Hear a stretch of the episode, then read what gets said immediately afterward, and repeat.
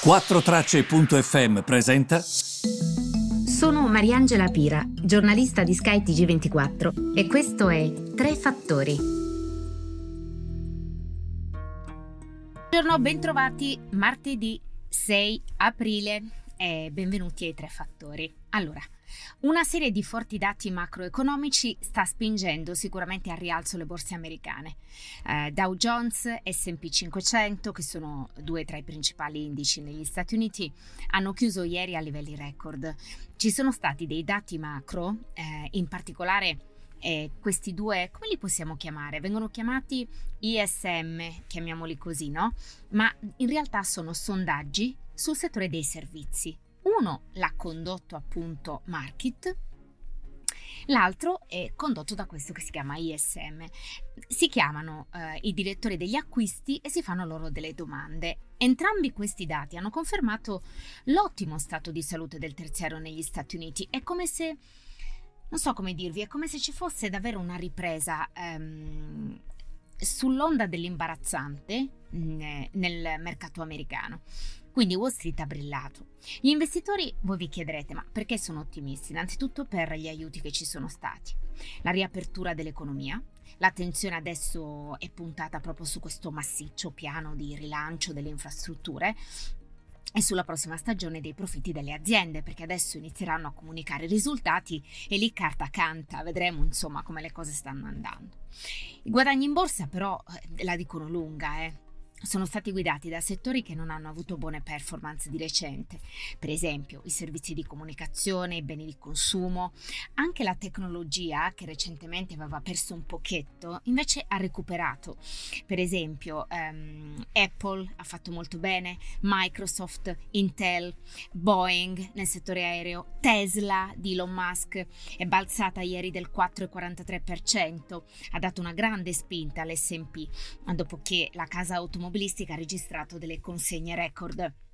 E tornando ai dati macro di cui vi dicevo prima, um, quindi come avete visto i temi sono gli indici di borsa, eh, sono il piano delle infrastrutture americane e poi sono i dati macroeconomici che stanno venendo fuori perché eh, questi SM di solito, mh, come dire, la manifattura si era ripresa con le riaperture delle fabbriche, ma i servizi no, perché sono i servizi che sono più colpiti.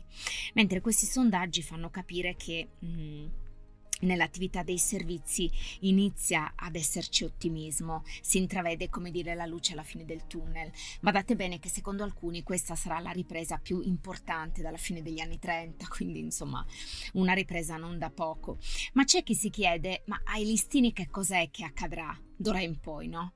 Perché eh, è così importante dire questo? Perché ehm, i listini sono cresciuti tantissimo, lo stiamo dicendo, sono a livelli record, ma a livelli record mh, mm, significa anche che prima o poi ci dovrà essere uno stop e quindi quando ci sarà questo stop?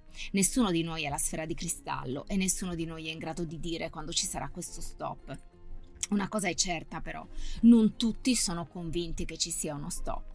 In molti sono convinti che il mercato guarderà questo ingente piano americano e che continuerà a crescere almeno per il mese di aprile per questo piano, ancora un po'. Quindi per aprile c'è un, eh, un, un, gestore ascoltatissimo a Wall Street, gestore di un fondo che si chiama Funds Strat, quindi Fund Strat, come ve lo sto dicendo proprio, è Fund e poi Strat, scritto eh, Savona, Taranto, Roma, eh, Ancona, Taranto.